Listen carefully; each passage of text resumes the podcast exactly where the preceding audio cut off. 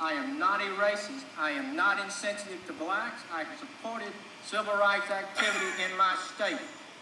I have done my job with integrity, equality, and fairness for all.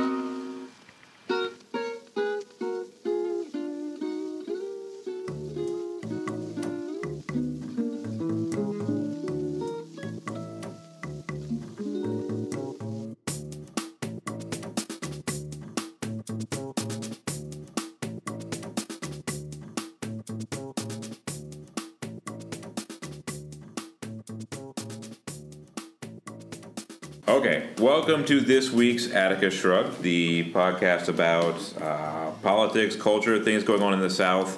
This week, uh, with me again are Chad Watson Hello, everyone. and David Dykes, Hey, and I'm Wes Cheek. Uh, so, what's been happening this week, guys? I didn't have a gun pointed at me this week, so that's things are looking up. I Yeah. thought you I thought you went to Florida. Well, I mean, so metaphorically, well, probably literally, there were also guns pointed at me in my vicinity, all around me, but I didn't notice it as much. It didn't seem as intentional. Did you go to your dad's house?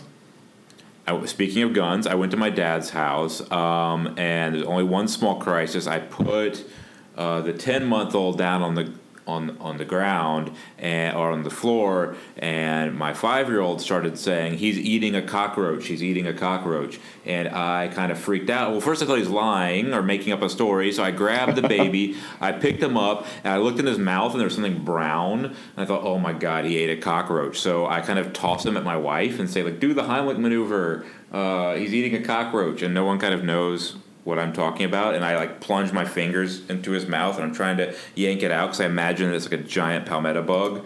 Um, and then my wife's like, "Why? Why are you throwing the baby at me? Like, what's happening?" And uh, the five year old's running around screaming. And then there's like blood on my fingers because I've shoved my fingers in the baby's mouth trying to yank out a cockroach. And uh, the baby's screaming. And then I get the bug, but it's just like a tiny little little bitty dead cockroach that he had found like in a crack on the floor and at being a 10 month old immediately stuck it in his mouth so it was gross but not as gross as what was happening in my mind I forget how much you hate bugs. i hate cockroaches I thought it was going to be a bullet. I thought that's what was going to be in his mouth. and then he kind of smiles at me and my dad winks at him they become best buddies the rest of their life. That's my Probably. grandson. My dad, he, my dad told me about you know how it's best to carry a gun in a gun-free zone because that's where the crazies hang out. I've heard Well, that before. speaking of which, yeah, yeah, it's like maybe, maybe you're one of them. Um, yeah, that was my week. I have a few. I mean, I don't want to make this the uh, Monuments of New Orleans podcast, but we had some more stuff with that. Jeff Davis finally came down this week, which was uh, fun and exciting. Um, I got the group text that it was. There's all these rumors about when they're going down, but we got the text like that it's coming down tonight. Come out. So I drove out there and like my wife's kind of like, why are you leaving the house at ten o'clock? I'm like, I I don't know, it's like a monument party. She's like, that's not good enough. I'm like, it's history. She's like, okay. So I went up there. It was pretty good. Like everyone on our side of it was kind of like drinking beer and like hanging out because we're very happy about it. And then there's still some of the crazies are still in town, and they uh, were they they have all these flags now. One of them is an American flag, half American flag, half Confederate flag that they carry around with them, which makes no sense whatsoever. But I don't think logic is their strong point. no, And, that's um, not really what flags are about.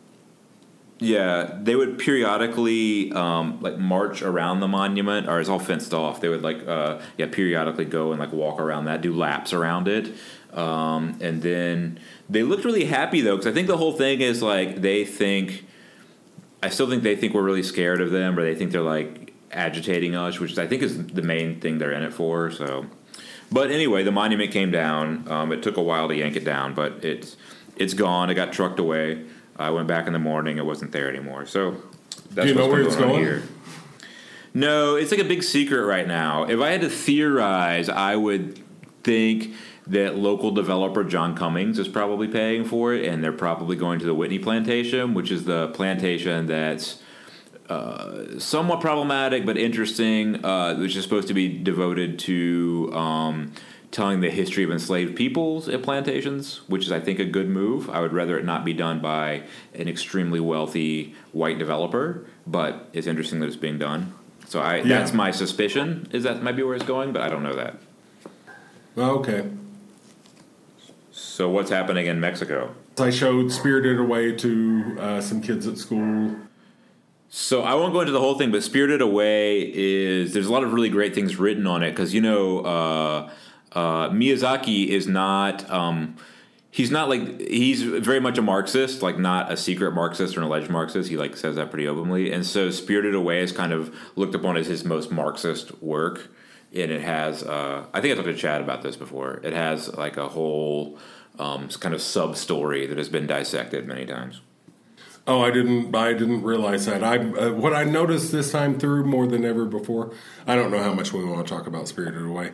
Was just that the the girl, as obnoxious as she starts out, um, but all along the way, sort of her her superpower is not holding stuff against people. Like um, uh, people say mean things to her, she's still nice to them. Uh, the woman who turns her parents into pigs, she's calling her grandma by the granny by the end of the um, by the end of the movie and all. I just think it's very sweet and it's very good.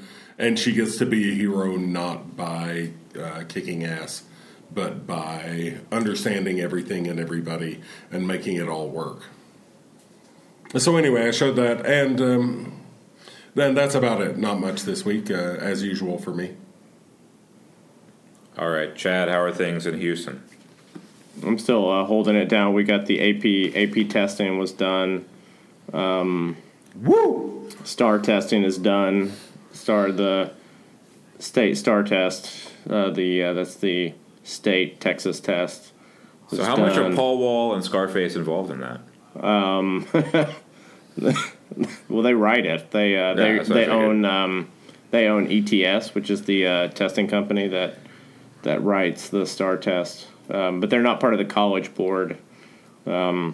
Yeah, that was MC Hawk was on the college board. I believe. Yeah, it was on the college board. Re- who- Rest in peace, MC Hawk. RIP. Um, so that's how we had the the uh, STAAR testing, and then mostly that I've been trying to get rid of this cough. Um, That's, that's good because I think keeping the cough is best for the podcast. If you just keep the cough, yeah, it's kind of your signature move at this point. yeah, I think so. I'm not as the Even though I cougher. edited it out, no one hears it. The, your No one knows I have the cough unless you talk about it. Right. Minus, the, So, uh, minus yeah. the sound of background dogs and the clinking of ice. And, Well, you can just say, I mean, that's Mexico, right? You got a lot of loose ice and you got a lot of crazy dogs. Yeah, that's pretty and I talked it. to my, uh, I did talk to my best friend from Tazewell. I was on the phone to to Tazewell, Tennessee, just a few few minutes ago. your street cred, ripping your street cred. Yeah, and he told me some interesting information about Hancock County. That I, All right. And he said that Hancock County, like his mother, so this is unconfirmed. I've, I, in the 30 minutes since I talked to him, I've been unable to confirm this, but that, that Hancock County uh, votes uh, is strongly Democratic and always goes Democratic, um, and has and and so I do not know if that is true or not, but um, All of Hancock County or just old Tazewell? Old Taz. No, you mean Sneed, Sneedville. you're, you're talking about Sneedville in Hancock County. And not Tazewell's in Claiborne County. And New Tazewell's in Claiborne County. Oh, okay. And you guys go hard communist party. yeah, we are uh, very hard, Right. like like uh, Stalin. Like they're all Stalinists in, in Tazewell. Um, old, old red Claiborne County, as it's called. yeah, yep, old red. All right. So uh, a lot, a lot of crazy stuff has been happening in the news this week. We had, while we were preparing for the show, we also had the uh, the the Charlottesville um, Gap ad Klan rally this weekend, uh, featuring citronella torches from Home Depot, which always go well with white supremacy. Because you don't want mosquitoes. Yeah, there were no porcelain skin. mosquitoes. There were no mosquitoes within a mile of the. Yeah, The problem of is the mosquitoes start mixing blood. That is it. The miscegenating mosquitoes. Um, Yeah. So there's that. Like I don't want to do all monument talk all the time, but there was also a insane full on uh, Dapper Klan rally uh, in Charlottesville. It's interesting what it did. Like we we could do a whole other thing on that, dissecting like the media's kind of love affair with new white supremacists is very interesting. Like describing those guys as dapper is hilarious because they're wearing khakis and white polo shirts. it's not that hard. Like every car dealer is dapper. Then. And was okay, so Robert what- Ely. Yeah, right. He well, he was dapper. Uh, He wore a nice feather in his cap. Um, so what I wanted to think about talking this week was uh, our man Jeff Sessions, uh, the attorneys general, the attorney general of America, um, has been in the news a lot this week for lots all the great things that he does all the uh, all the wonderful, wonderful ways that he moves our nation forwards. Um, I, exactly what was it this week? This week he's saying that he's going to ask prosecutors to go for the maximum sentences on drug offenses. Right? Is that it this week? That well, and also the fact that he apparently consulted on the firing of Comey after recusing himself, or was that last week? That was this week as well. So yeah, Yeah. our boy Jeff's all up in it. Our boy Um, Jefferson Beauregard Sessions. yeah, yeah. With a name like that, you can't go wrong. I've heard some people criticizing it, saying making fun of his name is like saying Barack Hussein Obama. Uh, Oh, and oh, I'm oh, it's the same same thing. But I don't, I don't know. I tend, maybe it's where I'm from, but it seems like when someone's parents name them Jefferson Beauregard, and they stick with that, it kind of says something about them. Which is maybe what we're getting at this week. So He could be Jeff, Wayne, Sessions. Jeff Wayne Sessions, but then he would have been stuck Sessions. like um, um, for domestic abuse or uh, murder. JW. What's JW up to now? JW Sessions. JW Oh. Sessions. Oh, I Uh, gotta he's go out bail there out. JW. He's out there in his Trans Am, speeding through the night somewhere. JW Sessions, Esquire. uh, but no, so like, but there's been a lot of commentary this week that I found odd, and it's the same stuff we've been talking about, where it's like, oh, you know, Jeff Sessions kind of as a redneck or a rube or even hillbilly, as you were noting, that's misused, David. He's definitely not a hillbilly. He's from Selma. Um, but and even I, even I, I got yelled at by uh, Barry Crimmins, the comedian who I like very much, on Twitter yesterday because he was called. He said something to the effect of Jeff Sessions isn't the bumbling redneck sheriff; he's the uh, the stupid deputy. And I think I tweeted something back that wasn't particularly humorous. But was like, well, that's no, no, really, he's like the country club. He's like the guy who really doesn't want to integrate the country club. Yeah, Um, and then Barry Crimmins, Barry Crimmins got mad at me and said, "Stop ruining my joke." And I said, "I'm sorry. I Yeah. like you, Barry, but." Uh, so, like anyway, a lot of so jokes, it only talk- works if you have a great deal of distance from it. Maybe. Maybe, or you're not thinking about it for the podcast this week. Yeah. Um, which that means that means uh, like 75 percent of America can't do a joke. Um, finding out. So, but I kind of wanted to explore that a little bit and talk about the kind of political culture that Jeff Sessions comes from.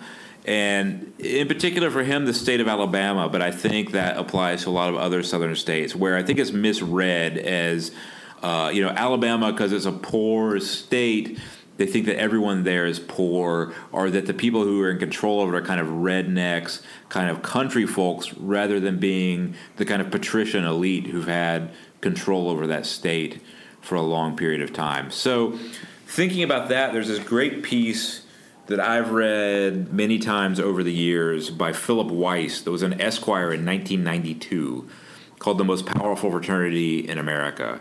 And it's about the machine, what's called the machine at Alabama, which is an association of fraternities and sororities who unite as a voting bloc to elect their candidates to student government. And in most places in America, student government, I don't think is that important a deal. Um, but Alabama, like almost all of the state politicians and the national politicians, the governors, the elite of Alabama, largely come through the University of Alabama machine. So it's a huge deal there. And I didn't know about any of this until I went to Alabama.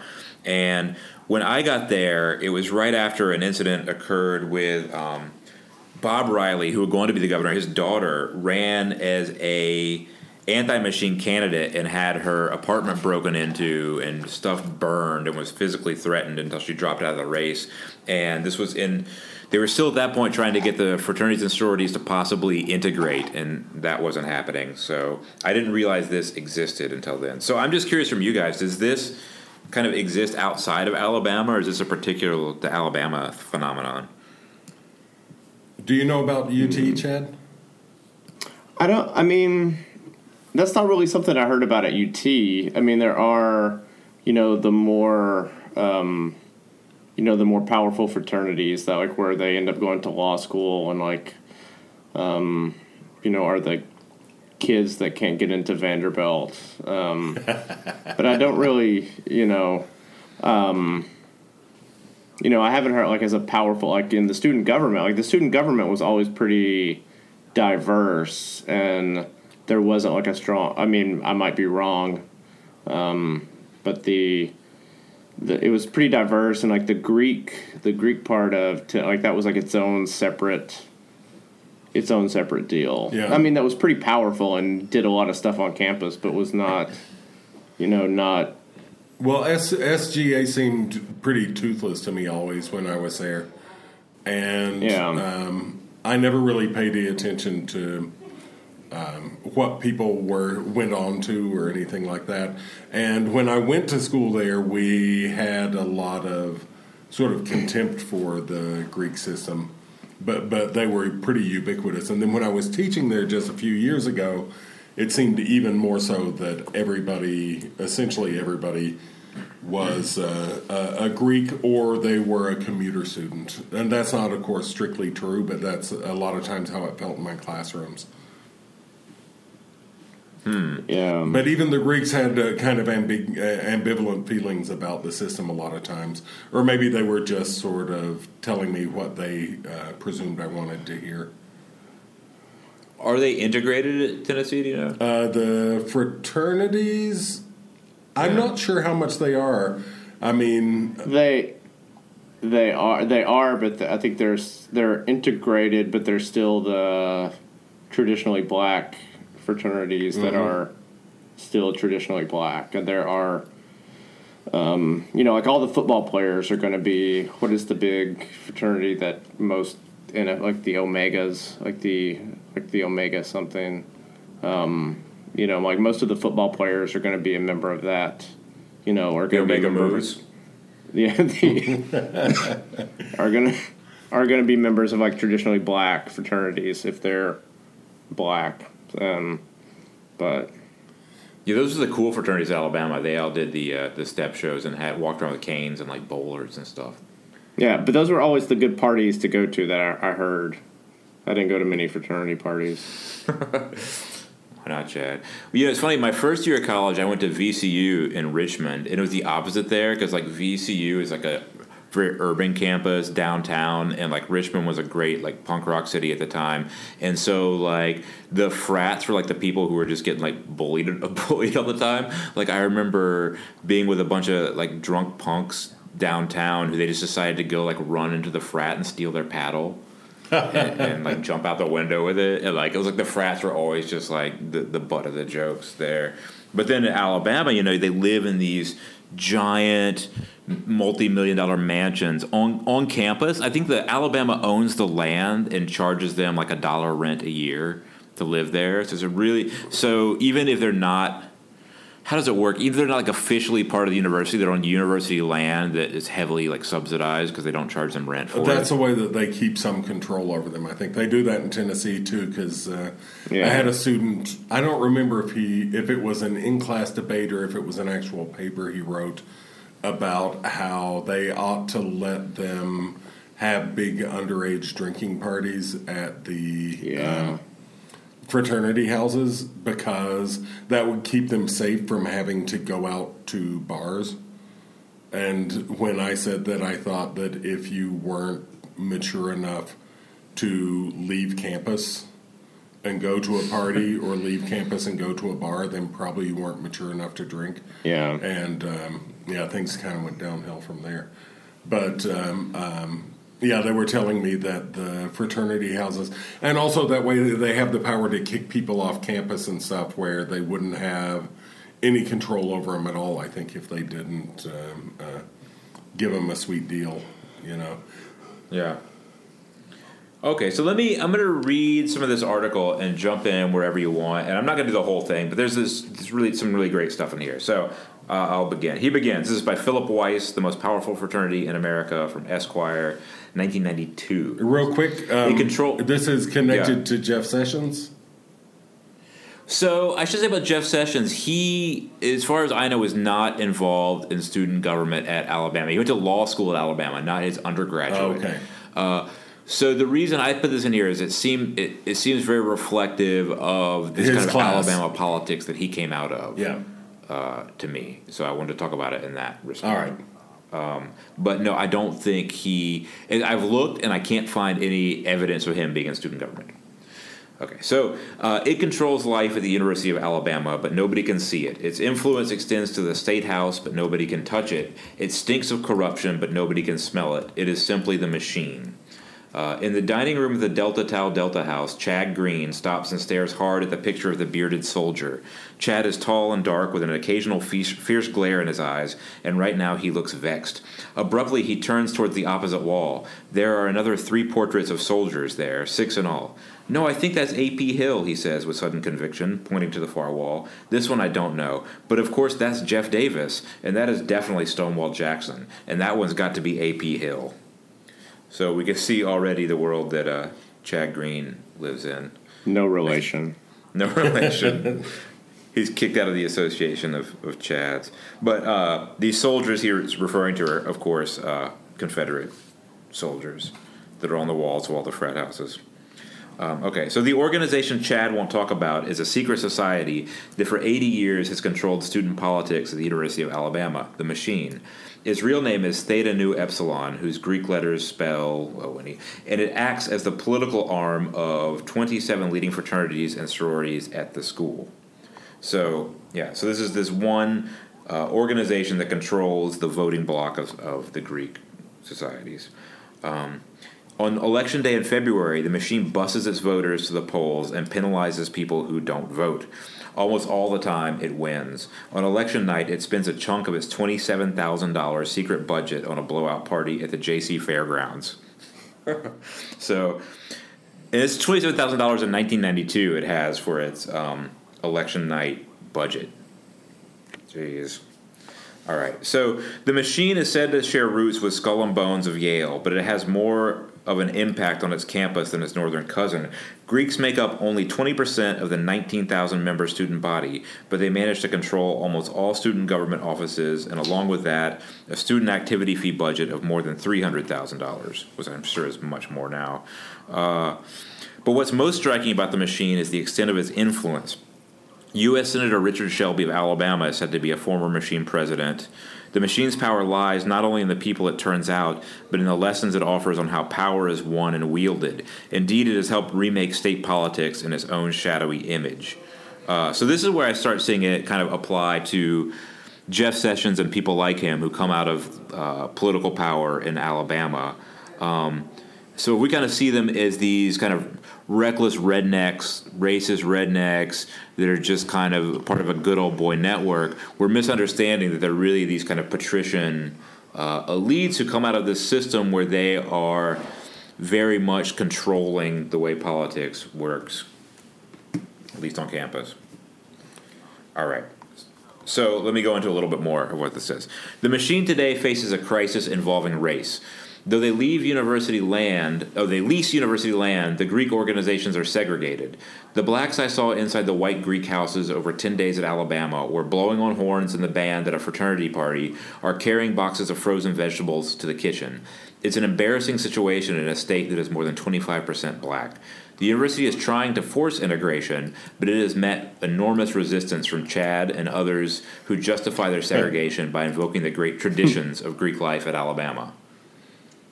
So yeah, and so they're invoking. This is 1992, right? And I should say I, I kept looking because I know when I was there they weren't integrated, and I kept looking to see if they're integrated now. And I found one article saying that sororities were finally integrated three years ago, so in 2014, I think Okay. or thereabouts. And I don't know about fraternities, but this seems to me to be a very familiar scene of kind of the political and societal situation in Alabama where uh, African Americans are allowed certain roles, and then to the extent that they're not allowed other roles, there's an appeal made to great traditions. Yeah, well, and the great tradition that's epitomized by a picture of Jeff, Jeff Davis on your wall. Hanging on the wall, Yeah.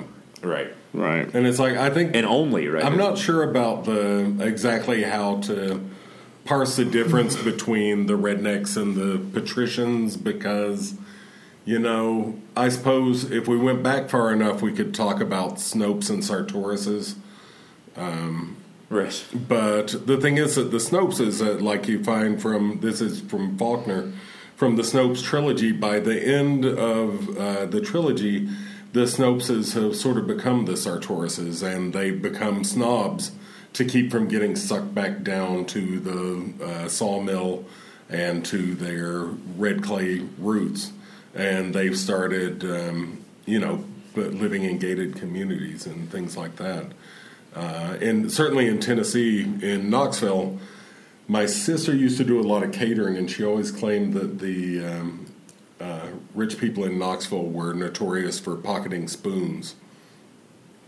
So that maybe you can maybe you can take people out of the um, uh, um, uh, mobile home park, but you can't take the mobile home park out of the people. I don't know.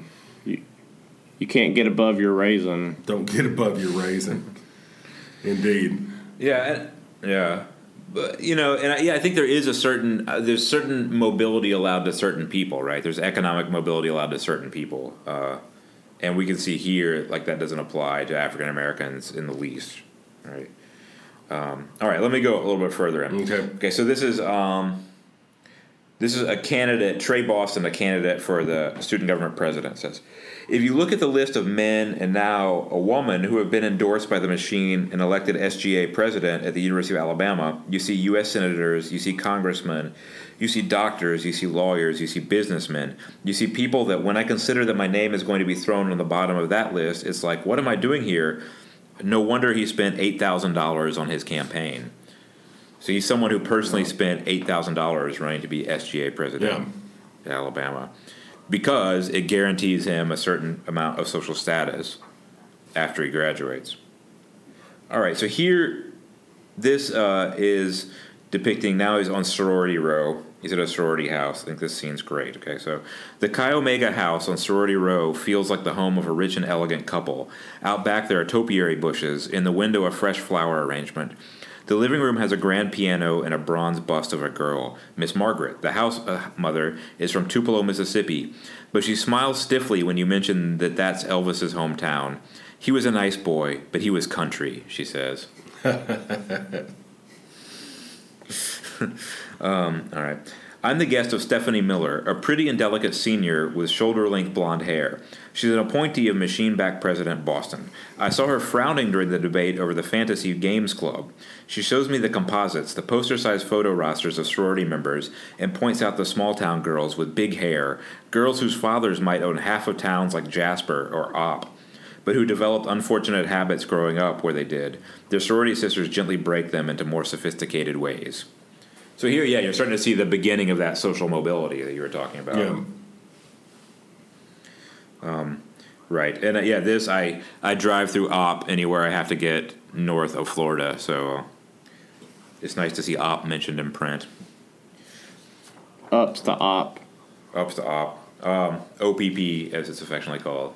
anyway, uh, all right. So let me go a little bit more about the machine. The machine took root at Alabama 100 years ago with something of the same idea about politics. Disputes should take place behind closed doors. The boys who started the fraternity nationally thought it unseemly that fraternity men would fight openly for campus leadership positions, and yet fraternities regularly got into terrible squabbles, often of a snobbish variety. The organization was never supposed to take credit for its good works. So this is how they organize a political system to be where a pre-selected number of elite people were to decide what was going to happen before it was ever taken public. So you have this kind of elite control behind closed doors as the kind of model, and these are the people that are going on to be senators, governors, and representatives from Alabama. All right. Yeah. Uh, so more more about tradition. He does tell me a little. This is back. This is they're talking with Christopher Boo Houghton, the Kappa Alpha president. He does tell me a little more, bit more about tradition. Greek life goes back to the time after the Civil War, he says, when the plantation owners sought a place closer than Europe for their boys to learn how to conduct themselves. Boo grew up in Haleyville, a town of 5,000. He's from old money and says so openly. Southerners are a very proud people, Boo says. My grandmother tells stories of her mother being a child and throwing day old biscuits at Union soldiers walking by their house in Pine Apple, Alabama. He shakes his head. That sends that sends chills up my spine to think of that. Any association with that war, with what they wanted and what they went through. So I've read that paragraph about ten times. I cannot figure out who is he talking about. Yeah, it's um, It sends it sends chills up my spine to think of that, what they wanted and what they went through. yeah. I'm, I don't I don't know who, who you mean. Who is they? Who is they? The his Confederate grandmother, or great grandmother, whatever. Yeah, I don't know. Or is he talking about uh, just not being being associated with the civil being associated with the Civil War in any way? You would think that it seems like he like the first time I read it, I'm like, oh, he feels like weird being associated with the Civil War, but then he also has uh, pictures of Confederate generals hanging all Everywhere. around his uh, his room. I think, Yeah, I'd hate to be associated with that war. I, I know. I think that, um, uh, yeah, for one thing, it's hard to know what to say to the press when you're living this um, sort of um, uh, romanticizing the Confederate sort of. Uh, like a lot of those, I remember the KAs were especially connected with uh, the rebel flag. Yeah, that's what he. It talks about the Kappa Alpha has, house has a rebel flag hanging from it. It says in here. I didn't know a lot about uh, fraternities, but my first semester ever, I actually had a roommate who was a former uh, fraternity member. Uh, and he was, yeah, they, he hung out with them. They would still come by and pick him up to go out and drink and stuff. And uh, I remember the the Confederate flag thing, which I didn't have very strong feelings about at the time. Just seemed weird. Okay, so he continues to go to talk to these guys. He's back to talking to Chad Green here. So Chad Green tells me to meet him at the Delt House so we can go to lunch. It's a day when defiance of the school's accredit- accreditation plan is at a fever pitch. The opponents have called a press conference to denounce the plan. Meanwhile, the university has hosted a forum on the blackface incident at which a lot of independent students vented their anger toward the Greeks. This is referring to a party that happened where the theme the theme of the party was people who ride the bus and two sorority girls put on blackface and put basketballs under their shirts to appear pregnant and went to the party. And uh, throughout this article, the fraternities and sororities are kind of astonished that uh, people were offended by this. I mean, it just seems completely unrealistic to me that people in blackface would ride the bus. you couldn't be scared. I mean, maybe some bus, maybe like the game bus. Yeah, like- Uh, okay. Uh, I find Chad on the porch. He walks me out to a 10 year old Impala and clears the seat of videotape so I can get in. There are golf clubs in the back. But the chivalrous ideas Chad says he's proud to have absorbed in the Greek system stop at the back fender. fender. A bumper sticker says, Boycott Jane Fonda, American traitor bitch. So that's a kind of dated reference in here. anyway, that's even da- yeah, that was dated in 1992. No one said it was Chad in Vietnam. I think he was. yeah. Uh, we go to a sandwich place on the strip a block from campus and talk about the blackface incident. Chad had publicly condemned the girls' costumes, but between bites he says, not that they did anything wrong. Many Greeks share that feeling. Privately, they say the Kappa Delta pledges were just trying to be creative. Maybe they weren't the prettiest girls, so they found a different way of getting attention. One Sigma Chi said, I know. Yeah, yeah. Uh, one Sigma Chi said, It's not like they woke up that morning and thought, How am I going to insult N words today? It doesn't say N words though. This is 1992. Th- those are the parts that are kind of to me very interesting about this. Like the racial dialogue in 1992 is uh, very different than the one today. What people will say openly on here. Yeah. But this kind of whole mindset, uh, it's been so weird the last few months. It seems like it's this is kind of the mindset that holds a lot of political power right now, right? Like I, like I don't know why I have to apologize about this. If people just wouldn't get upset about it, it wouldn't be a big deal. Yeah. We're not going anywhere. Exactly. We're not. Yeah, we're not going anywhere. We didn't do anything wrong. It's not our fault that that oppression happened in the past. Like I don't know why are people just getting worked up about this stuff. All right, so here we go. I'll, we'll finish. Get towards the end of it here. So Chad is upset the university didn't deal with the KDs privately. That's the way the machine likes to treat disputes. I would have handled it discreetly, he says, bring in the parties involved. Instead, it went public and everything got blown out of proportion. Uh, later, I head over to the Kappa Alpha home of Boo Houghton. It's about 5 p.m., and the guys seem to have made a half hearted effort to clean up after a party. On the shelf under the portrait of Robert E. Lee, empty bud bottles are jammed into used plastic cups. Yep. Some things never change. Some things never change. Boo believes it will be a while before blacks are included. I'd love to be president when there's one who's right, he says. He seems sincere. but I don't see it in the next five years. I'd love to give him a break, someone who really, really wants to be a KA. Billy Ray says, someone who's not racist. And his statement reminds me of the fears on all sides among kids that age. The whites who scare when they see a black guy wearing an X hat. Oh, this is dated. Um, Someone who appreciates Southern heritage, Boo goes on. Someone with the same view I have that there's N words, and there's blacks, and there's rednecks and white people. Billy Ray agrees. Of course, we can all be rednecks when we want to be, he says. Boo nods. Walk out and pee on the dirt, he says. Cuss. they, they both say integration has to be voluntary. Otherwise, there would be so many hazing violations out of hatred, Boo says, trying to run them off. I find it hard I'm to on way believe that out. they can't find anybody whose name's not Billy Ray and Boo. Well, those are not actually their real names. Those are just names. Those are names to uh, protect protect their Their real names They're are completely Jimmy not Ray, innocent. Jimmy Ryan Cooter. Cooter, Jimmy Ray and Cooter. Yeah. Cooter Junior. and then a guy actually named Junior on his birth certificate just says Junior, and then then Trey.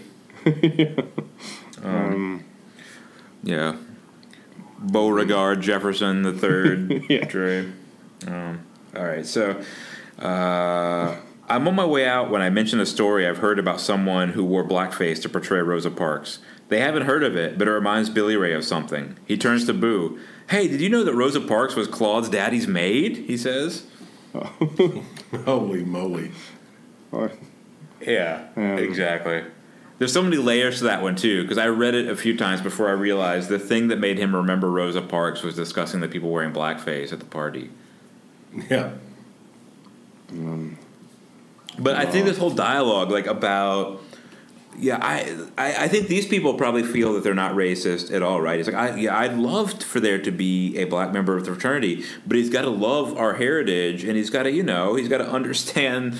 He's got to he's got to understand black people in the same way we do, right? That there's there's good ones and bad ones. Yeah.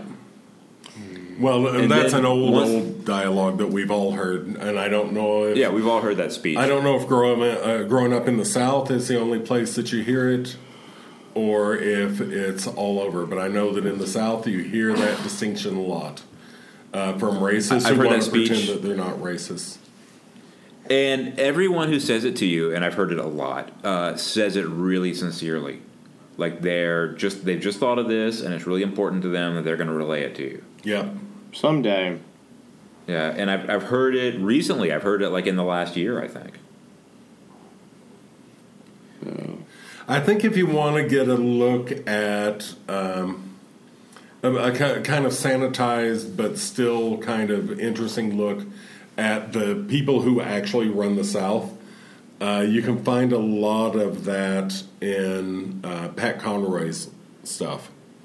Like the people who Oh, yeah. people who go to the Citadel, uh, and of course Pat Conroy has a sort of enlightened view of things, and uh, you know, starting with the water is wide and one thing and another, like a very kind of uh, certainly for the time enlightened view of race relations and things like that. But um, you know, Virginia lawyers and um, uh, Tidewater lawyers, particularly, and John Grisham types and things like that, but they don't show them you know they don't in the fictionalized versions of them there are jews in the country club Right.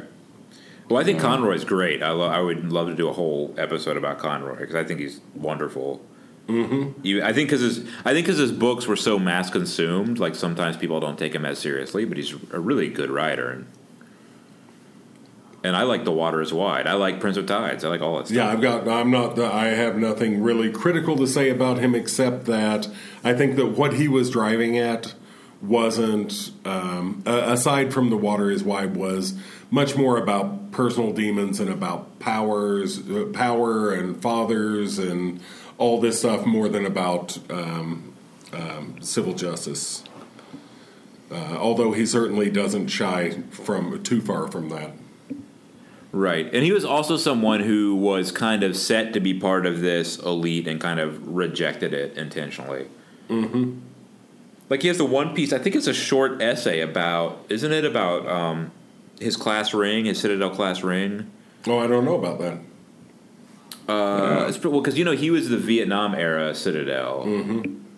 And he was against the war, and he, I think he either gave his ring back or put it up somewhere, but he kind of talks about like how a lot of his class, like you know, died in Vietnam, and the rest went on to be kind of the the gentry of that area.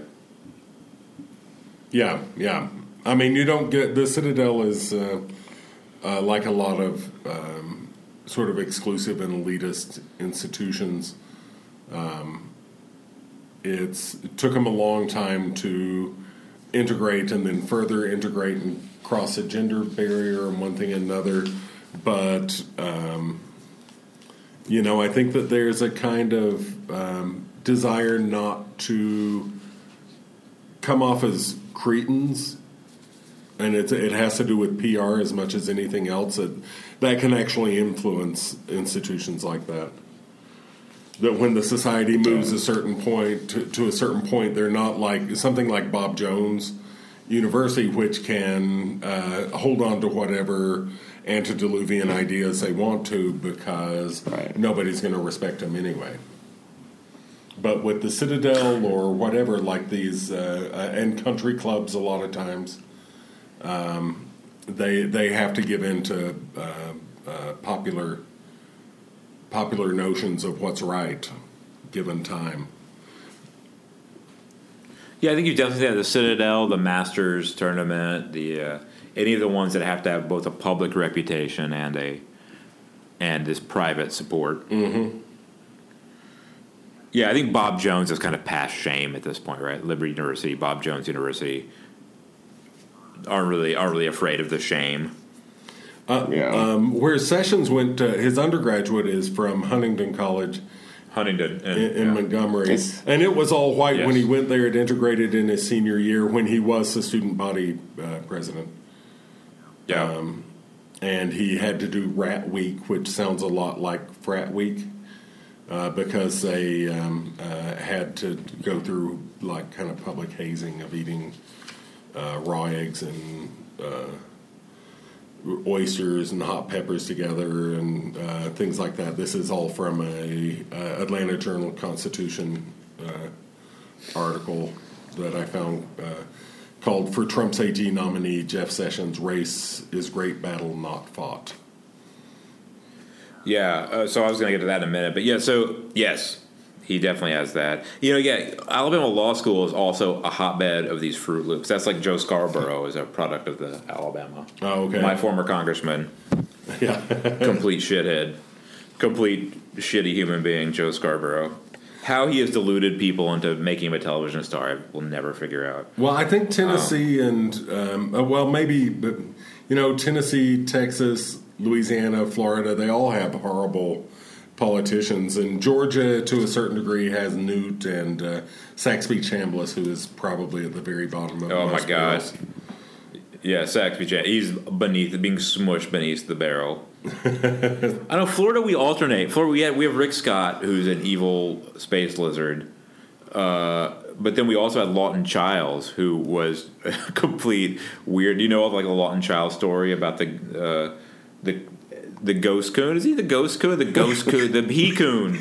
The he coon comes out at midnight. Oh, I don't know anything about that, but I would love When to. his first his first debate with Jeb Bush, he was going to lose to Jeb Bush, and um, uh, they're talking about him losing in the debate on TV. And Lawton Chiles will said, "Well, everyone knows that the he coon comes out around midnight or something like that." And this was his. He's a real Florida cracker uh, in many ways, but uh, Florida crack means like a settler of Florida. And there's this whole old story about the he coon and so he was appealing to this like base of support among like this old style Florida frontier settler. oh, I have no idea what that's all about. Yeah, I've never heard politics that is weird. expression before. The wisest member of a pack of raccoons. If you Yeah. Google if you Google he coon, there is a the top the top hit is the he coon who changed Jeb Bush's political career. Wow. yeah. You know, Florida, where it's interesting, and we have um, you know we have Bob Graham, uh, and we have uh, right now we got Bill Nelson, the astronaut. We got a Democratic senator who's an astronaut. We had Janet Reno. Well, it's an odd, it's a diverse state, you know, with a lot of immigrants, a lot of, um, uh, yeah, just a lot of different ideas. I think beach culture is Well, part of Jimmy Buffett. and- A lot of he a lot of he coons. A lot of he coons. we have both Jimmy Buffett and and Lynyrd Skynyrd. And uh, isn't Tom Petty from is Tom Petty Tom from Petty. We have both Tom Petty and Rick Ross. And We have Gloria Estefan and the Two Live Crew. Disney All right. World and the Universal Studios. All of it, Shamu. So, okay, I'm going to finish these two these two last things uh, out of this article. One is just the punchline on it is too good. There's um. They talk about how the alumni is a big problem. So there's an alumni named Charles McPherson, and he thinks the Greek system's dying, so he hired a hearse to ride in like the this parade. Uh, and he says McPherson's ideas of Greek diversity seem to reflect that range. We could deal with a guy from Baltimore, he says, a guy from Maine, or a guy who was super rich, a guy on scholarship. Uh, more diversity than that makes him uncomfortable. Black fraternities, he points out, have very different traditions. They don't allow alcohol at their parties. They place a greater emphasis on achievement and service than do white fraternities. so that's his problem with them. They don't drink enough, and they place too much priority on achievement and service. Um, so here's just just to finish it up. It just says uh, the machine is an it's the academy for people going into state politics, so it's part of the problem. Uh, Greeks leave Tuscaloosa with too many of the wrong friends to ever be effective reform- reformers. They aren't going to campaign against the network they raise money from. Uh, and the machine's an unaccountable group of people meeting in back room as kingmakers. So he kind of puts out that this is this is the the political model that the leaders of Alabama take forwards, and he says no wonder Alabama is alone among the deep South states and never having elected a new South governor. I think that still holds true. Uh, and then he also makes a point, it's very interesting, that there are two of the most powerful Alabama politicians ever came out of Alabama but were not in the Greek system. One of those was Claude Pepper, and one was uh, Wallace, George Wallace. And so George Wallace was kind of. Um, he was he grew up really poor and so he felt ostracized by this whole system but was kind of a talented enough politician to take that kind of anger at being on the outside of this elite structure and turn it against the system for a very effective political gain so that's about the machine politics at Alabama, uh, which I think reflects a lot of how this kind of elite societal structure of politics happens in the South that I see anyway. And I see it less in Florida than I do in Alabama. So I don't know if it's an Alabama thing. If it applies to Georgia, it seems to apply to Georgia to me. It seems to apply to Louisiana to me, but I don't know those places as well. Yeah, Tennessee, I think not quite as much. Um, I think to, the, the the difference between Tennessee and Chechnya is basically the federal government. you know, it's like it's balkanized. It's uh, uh, divided up with East, Middle, and West Tennessee. Uh, I think that it's very hard to go too low for the Tennessee electorate to not vote for you. Um, there's a story that we actually talked about a little bit before uh, when we were uh, deciding what to talk about in the podcast, but uh, about uh, the Tennessee senator, state senator Mark Green, who was um, um, nominated for, or was going to be. I'm not sure if he was nominated yet for Army Secretary, who withdrew his nomination on Friday. Right? Yeah, he Um, was nominated. He was nominated. because he um, basically said horrible, slanderous things about Muslims, gay people, and transgendered people. And um, of course, he's being held up as so. The, his statement he says, Tragically, my life of public service and my Christian beliefs have been mischaracterized and attacked by a few on the other side of the aisle for political gain uh, and he deeply regrets dropping out. And the thing is, it's like they weren't mischaracterized. I just said what he said, and um, Yeah, I, I read his quote where he said they've been mischaracterized, and I started trying to look them up to find what had been mischaracterized, and it was essentially just what he said was the problem. yeah, which is not surprising. You know, uh, like I didn't pick uh, Chechnya by accident since they're putting gay people in concentration camps. I think this guy would do that. Like uh, it would get to that point anyway. Concentration centers. Just places to sit around and think intensely. Concentrate, focus, focus. Focus on what you've done. Well, so what is kind of what is Green's story? Like, what did he? Where where is what did he come from? Um, I mean, he's just a fairly typical Tennessee politician. You know, it's. Uh, uh, I mean, certainly, I wouldn't say that um, it's completely typical. There are a lot of great politicians from Tennessee. Tennessee has a long tradition of really great politics as well as really horrible politics. And, but he's a certain type of politician that runs as a Tea Party candidate and uh, runs mostly on issues that he doesn't have any say so in anyway. Like gay marriage, it was decided by the Supreme Court. You can be a state senator all you want, and you can't bring back a ban on gay marriage, but you can still run on banning gay marriage. And he's also, I mean, he was like a military guy for a little while, and didn't he was um got into like the medical business, like did medical some kind of like outsourcing medical billing or something was like his his business until he ran for um state senate, I think. I'm not sure about that, but it makes sense. Yeah. Uh, he Like did, but he was like- a combat vet, you know. Uh, he's Yeah, CEO, and he medic, was CEO of, of Align MD, which provides leadership and staffing to emergency departments and hospitals, according to the White House. This is all from um, um, Deseret News, U.S. and World. I'm not sure what that is, but So he must have not just been misconstrued because he was Oh, opposed AP by the. ACLU. Okay, he was opposed by the ACLU, Human Rights Campaign, NAACP, and numerous Muslim groups. So I don't think it was just a mischaracterization. I mean, there's two sides to every story. equally true. Man. And it's also interesting his district because it's in Clark Clarksville. Like a lot of his constituents are people stationed at Fort Campbell, Kentucky, but I guess live in Tennessee and commute. Oh, I guess that would be north. Like that would be kind of north. Yeah, like north, north central. Is that north central Tennessee? Yeah.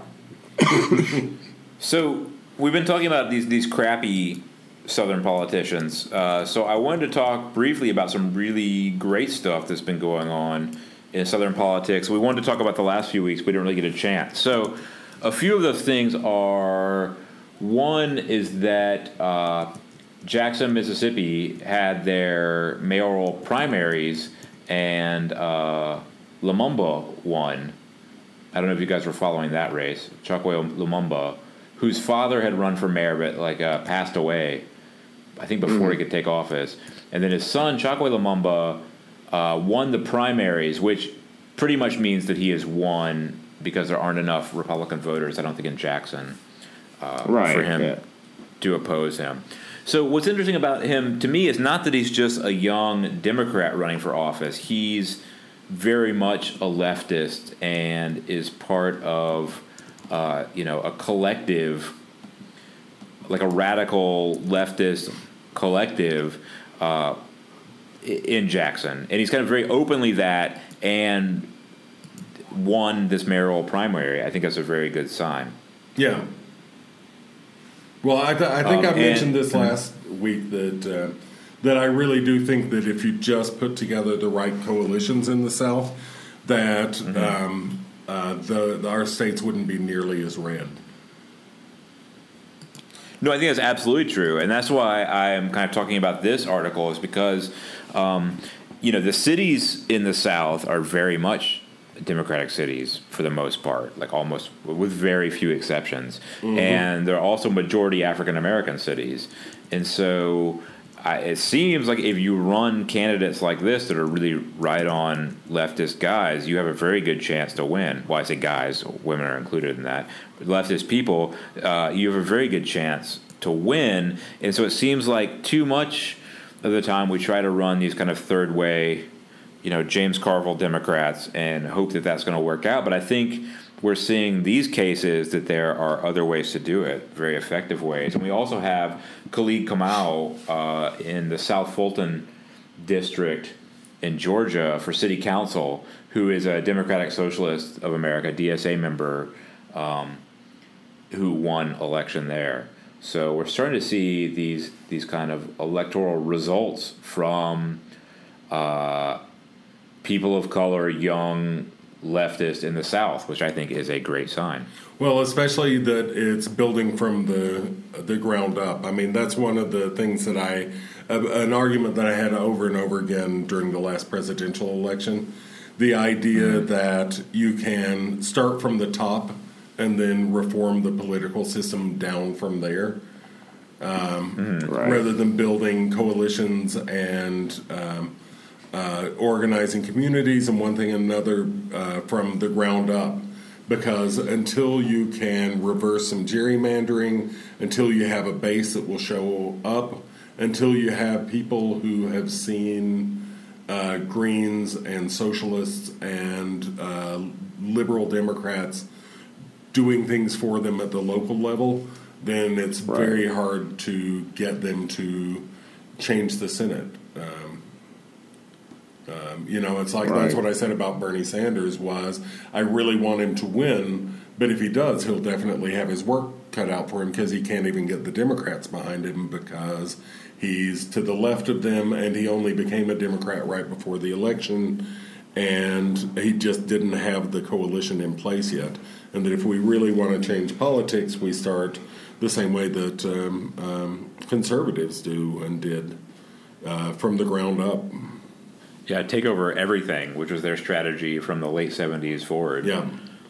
Like if there's an election, run for it. If there's dog catcher, run for it. Run, get on the school board, get on the city council. Uh, and Democrats have been really negligent about building a bench like that, especially in the South, where they think that they're not allowed to run. Yeah. Which Right. is infuriating. But I I heard. think- uh, I think on. Oh, go ahead. I was just going to say, I think that uh, more and more people are starting to uh, are are very alarmed by national politics and are becoming more involved in local politics, judging by what I read. But um, that doesn't necessarily mean anything. Saying that you're going to run and running are different things.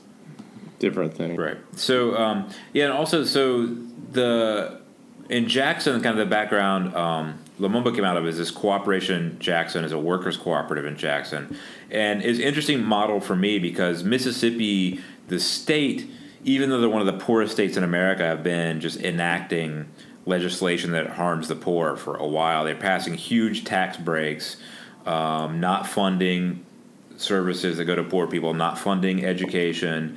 Uh, they're even trying, like the state legislature tried to do like they did in, in Michigan and have an emergency manager that would just take over the city of Jackson. And so they've been kind of pushing back against this. Uh, by forming their own coalitions and working within the city and kind of helping people out at the grassroots level.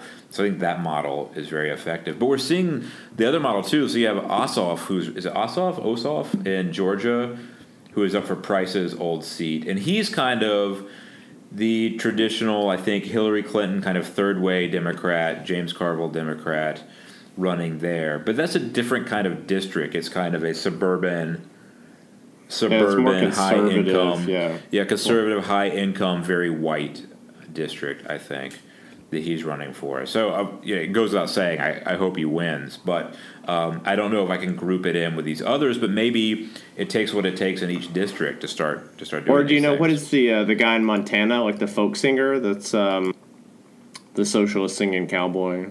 Um, but he's i think the controversy there is right he's not receiving that much like national support right right, yeah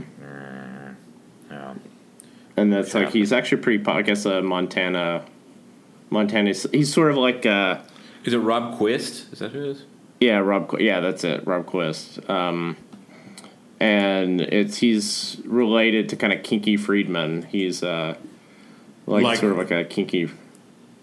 Actually Kinky related, Friedman. or just No, Kinky no, no. Uh, just ki- Kinky Friedman esque. Oh, sort okay. of Kinky Friedman esque is what he's been. But i think he's a little bit more substantive than kinky friedman Yeah, yeah. Actually, yeah, more subs. Yeah, more substantive Kinky Friedman. Like Kinky Friedman, if he actually, uh, cared about politics yeah, cared about politics.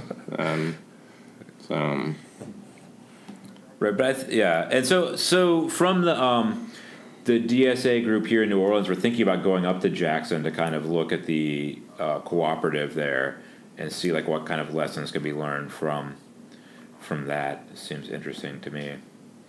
Uh, but I mean that model, it feels like it, that's that's kind of part of a frustration that I have. Is I feel like so much progress in leftist politics and democratic politics is made in the South and gets kind of ignored by the kind of power brokers in the party, and I also feel that they take it for granted. Because I feel that maybe it's just me having a persecution complex, but I feel like they that here we have to fight so much harder for this stuff, and so there's real lessons learned on the ground about how to go out and fight for this stuff and try to win, uh, and that maybe that doesn't exist everywhere when you don't feel like you're under siege the whole time. Well, if you're gonna Yeah. if you're gonna win electoral victories, you have to have somebody outside of the city voting for you. Yeah, true. Um, okay, so we are running short on time. Oh. Should we do Um, this New York Times opinion piece, or should we save it? I got the out with the bang article here. okay, so here we go. Let's go for this week. Since we've done a lot of monuments, let's go to a very interesting piece called "Out with a Bang." I'll send this one over to you, David. Um, well, this comes from uh, the latest uh, uh, issue of Harper's Magazine, and they call it out with a bang, but it comes from the website of a thing called Holy Smoke, a memorial services company based in Alabama. So it has the southern angle, and you'll see there's a few other uh, subtle southern uh, motifs in the story. It's not too long, so I'll just read it out here. Several years ago, I was talking with my friend and coworker. We were discussing the passing of one of our relatives, and the conversation turned to our own demise and whether we preferred burial or cremation. I told my friend that I had some cost and ecological issues with burial, and that I thought I wanted to be cremated and have my ashes tossed into a river or spread through the woods. My friend said, I've thought about this for some time and I want to be cremated. I want my ashes put into some turkey load shotgun shells and to have someone that knows how to turkey hunt shoot a turkey with my ashes. That way I will rest in peace knowing that the last thing that turkey will see is me screaming at him at about 900 feet per second. Does a turkey have time to contemplate all that? Does it, can a turkey process information this quickly? They're very contemplative creatures, turkeys are. Oh my God! It's Billy. He's coming right at me. Well, and they- they're kind of like Neo. They're kind of like Neo in the Matrix, where they can see everything coming at them very slowly, and they can see that it's actually uh, But they're not- filled with ash. ash. they're not as nimble, so they don't actually get out of the Yeah. way. Ju- They just see it coming. and there's a story that turkeys, it, when it rains on them, will look up and drown. But I'm not sure that that's true. Or I don't understand how wild turkeys haven't died out a long time ago. So. Well, it never rains in turkey country. Um, I, well, and this guy goes on to say, I realized that my friend was describing almost exactly how I wanted my ashes to be spread. They're soulmates. soulmates. How And that's when I realized we were in love. How perfect to have my family and friends honor me by using shotgun shells with a little bit of my ashes in each one. Whether my shells get shot at sporting clays or live birds or put on a shelf, even in death, I could be ecologically sound and useful. Or accidentally murdering grandpa when I think he's an intruder. We started a company that can take your or your loved one's ashes and offer an eco friendly way to spread or use those ashes while conducting a favorite activity. We can place the ashes of your loved ones into almost any caliber or gauge of ammunition. You can have peace of mind. Battleship. Yeah. You can have peace of mind knowing that you can continue to protect your home and family even after you are gone. From turkeys? from Turkey. I, I'm, I'm very. I, I think it's great though that uh, his first thought was, "I want someone who knows how to shoot turkeys to handle this," because you wouldn't want someone to improperly fire your ashes. Yeah, they have It to. Uh, you don't want them. Uh, you don't want them uh, yeah, using uh, improper uh, technique or be unsafe. Um, yeah, they just accidentally. Yeah, they just shoot into a tree. Your last act. Well, the, is getting shot into a the two things I thought of were well, first, I guess um, the Sarah Vowell piece where she goes with her father out to shoot the cannon, which is Oh, a great and yeah. beautiful piece about being fired out of a cannon. But um, um, then also, I was thinking.